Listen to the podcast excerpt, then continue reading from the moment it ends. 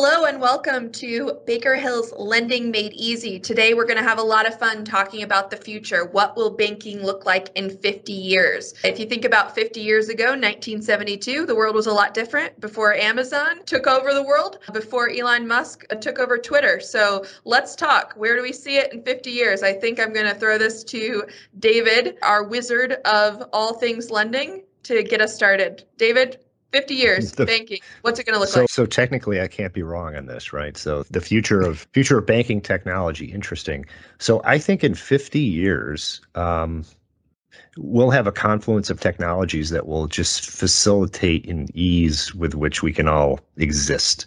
I think just our cost of living is going to go dramatically down. There'll be far fewer people in the workforce. I think that there may not be a need for a branch. I think blockchain will take over with respect to a common ledger for all assets. So the uh, ownership of that asset will be crystal clear. I think auto lending is an example. Think about the auto lending and credit unions. That's all going to go away because we're going to have transportation as a service where a driverless vehicle will show up and bring you to your next destination. It'll be so inexpensive that you would never want to own a car, right? So car financing will be gone. Just the basic economic needs of everyday people are going to change dramatically. I think there'll be a large portion of the population that'll be on some type of economic stipend on a monthly basis because there just won't be jobs for them. All the jobs will be tied to very critical functions. There'll be a proliferation of robotics, both in the home and in the business. So I think it's going to change dramatically. That's 50 years. It's a long, it's, it's a long that is a long time. Although a lot of what you're describing, I think the Jetsons predicted we'd have it already and we're not there yet. But I who, hear you. who knows? But you're right. We can't be wrong. That's the beauty of these. We can just think outside the box a little bit. One thing I really hope is gone is checks. We've been trying to kill those for 50 years and haven't succeeded there. But I think we got a really good shot in the next 50 to change some of the basic just methods of exchanging money amongst ourselves. The payments technologies obviously will continue to increase in their speed and prolifer- proliferation. There we go. That's a big word for a Friday in the middle of the day. But that's where I, think things like the blockchain and how that impacts the different cryptocurrency type ideas, real time money movement, the expectations around what I want to be able to do with my money, no matter where it is. I think that could even be wildly different than, than what we see today, how that's exchanged beyond just an app to an app that we have in today's environment. I would suspect that maybe another revolution that hasn't started yet that I could see taking off is the augmented reality concept. I'm not maybe willing to go quite so far as the virtual reality. I don't know that we're going to be banking in the metaverse necessarily, but things that augment my experience and tie some of the financial elements of it. I could see something like that taking off. What that looks like, what the devices are that support it, Lord knows. But I think that augmented reality could be play a big part in our future banking lives, as you said, David. Getting rid of the getting rid of the branch. How do I supplement that with technology? And still have access to the financial experience. I think cash goes because cash is just one currency, right? And we have all of these currencies coming around, these cryptocurrencies. So if any of them have legs, what would I carry in my pocket? The only thing I could carry is cash. And that may be the less desirable way to transact depending on who you're transacting with. And if you're transacting in a digital environment, cash doesn't work. So the only time you'd be transacting with cash is on a face to face basis, I guess, unless you're wiring money. But for the most part, you would probably just move money from one account to the next easily without the help of a bank. So uh, I, it's an interesting environment to contemplate. So, when thinking about this future banking technology, what type of people are going to exist within the banking credit union structure? Will there be a need for a teller, as an example, or do we see some of that shifting to more automation and different new roles popping up? I think the more you move into the space, right, as as David said, you get rid of cash. As I was talking about, you get rid of checks. Some of the work that the tellers do shifts so I, I think we could see an entirely different set of roles and responsibilities inside a financial institution. There's been a lot of talk about the world of robo advisors for wealth that that hasn't really taken off. That hasn't replaced the in branch financial advisor. I don't know that that's going to happen in 50 years. That seems a bit of a stretch to me, unless you see a big shift outside of the banks for wealth management needs of some of the younger generations. Some of the really legacy concepts, like a safety deposit box, I don't know what becomes of that in the future. I still have one. I don't know about you, David. I'm not entirely sure I have anything in it, so don't know why I have it anymore. But you know, what role does that play in the future of a secure place to keep things? Because that was part of the value of the bank branches, knowing it was a secure facility to keep valuable goods. It is ripe for big change because it's been the same way for a long time. We've nibbled at the edges with online banking, with ATMs, with supplementing that with digital overlays to the ATMs to try to provide more banking expertise, banking service. Are we able to really make that shift in 50 years?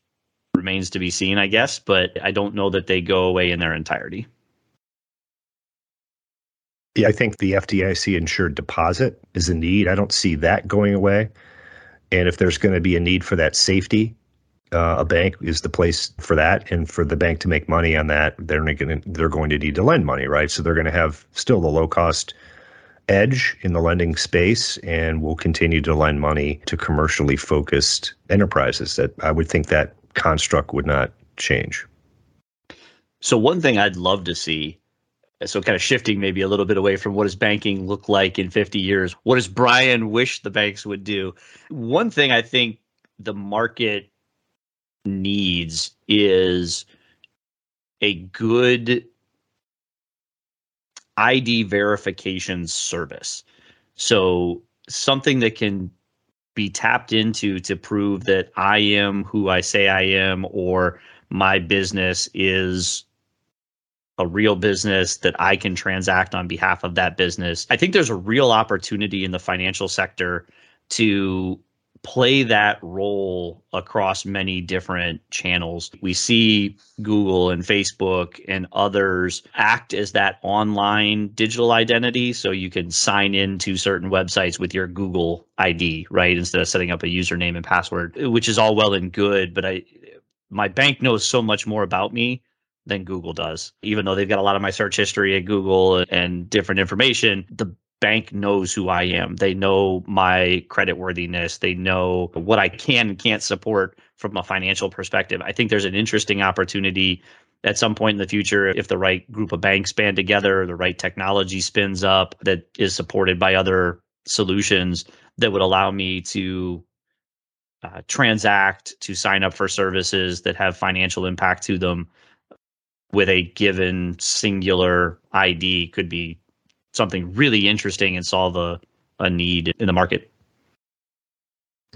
So, thinking just in terms of the fintechs that are coming up now, a lot of them have a focus on equity inclusion. Do we see anything changing with credit scores? How credit worthiness is determined? Will there be a movement, uh, if you will, to change that up uh, because of social pressures? Just curious, do we see that changing in the next 50 years? I think when I think about a FICO score, I think maybe that's where you're going. When I think about a FICO score or the algorithms that the FICO folks have put together to calculate whether someone can pay as agreed or not it's all predicated on the data they have and the responses they receive from those portfolios of those loans. We need another recession or so, I think, to see if alternative models actually work because there's lots of alternative models. There's, I mean, you've probably all heard of different ways which would in which you can determine if somebody's going to pay as agreed but during a good economy they're not tested so what we need to do is see what how they fare, and then maybe that points us in a different direction. What I see is an industry reluctant to make changes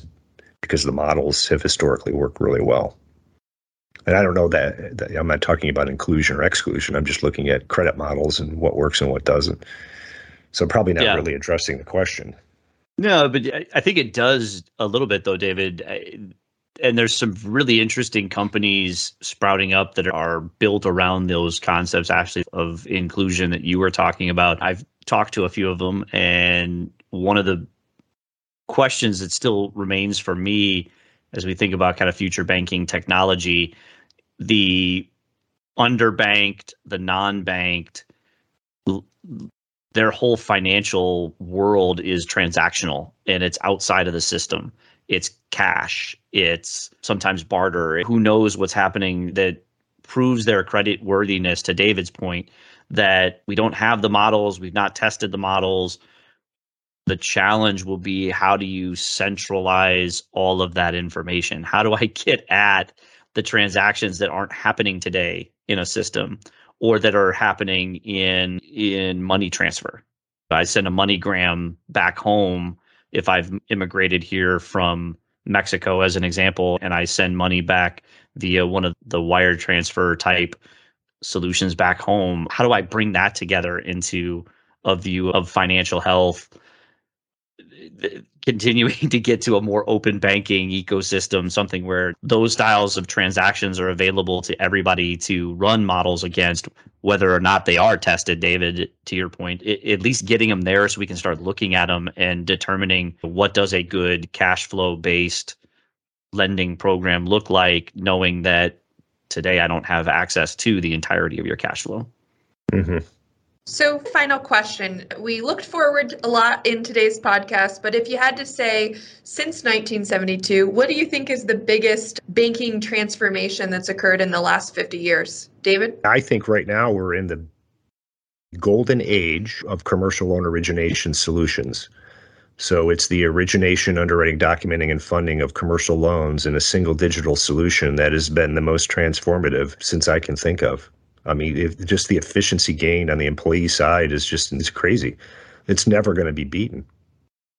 You know, the we, best time to be here right now. Absolutely, and we and because of that, we suffer from recency bias, where we're going to probably default to some of the things that are happening right now. I might vote for something like the Check Twenty One Act, which was the first step towards this world of digital payments, not requiring the paper version of the check, and how that has then led to the world of P2P payments and cryptocurrency and other things where if we didn't take some of those initial first step, I don't know that some of these things exist. I'm sure there's something back in the 70s and 80s that I'm not thinking about. I've got to imagine the biggest transformation was somewhere in that ballpark, although I think we're making even larger strides today. We're changing at a more rapid pace. There has to be something in in the 70s, 80s that was the impetus. And I'll go with the Check 21 Act for today. Sounds awesome. So thanks again for listening to Lending Made Easy. And you heard it here first. Let's listen to this podcast again in 50 years and see if anything that David or Bryan predicted comes true.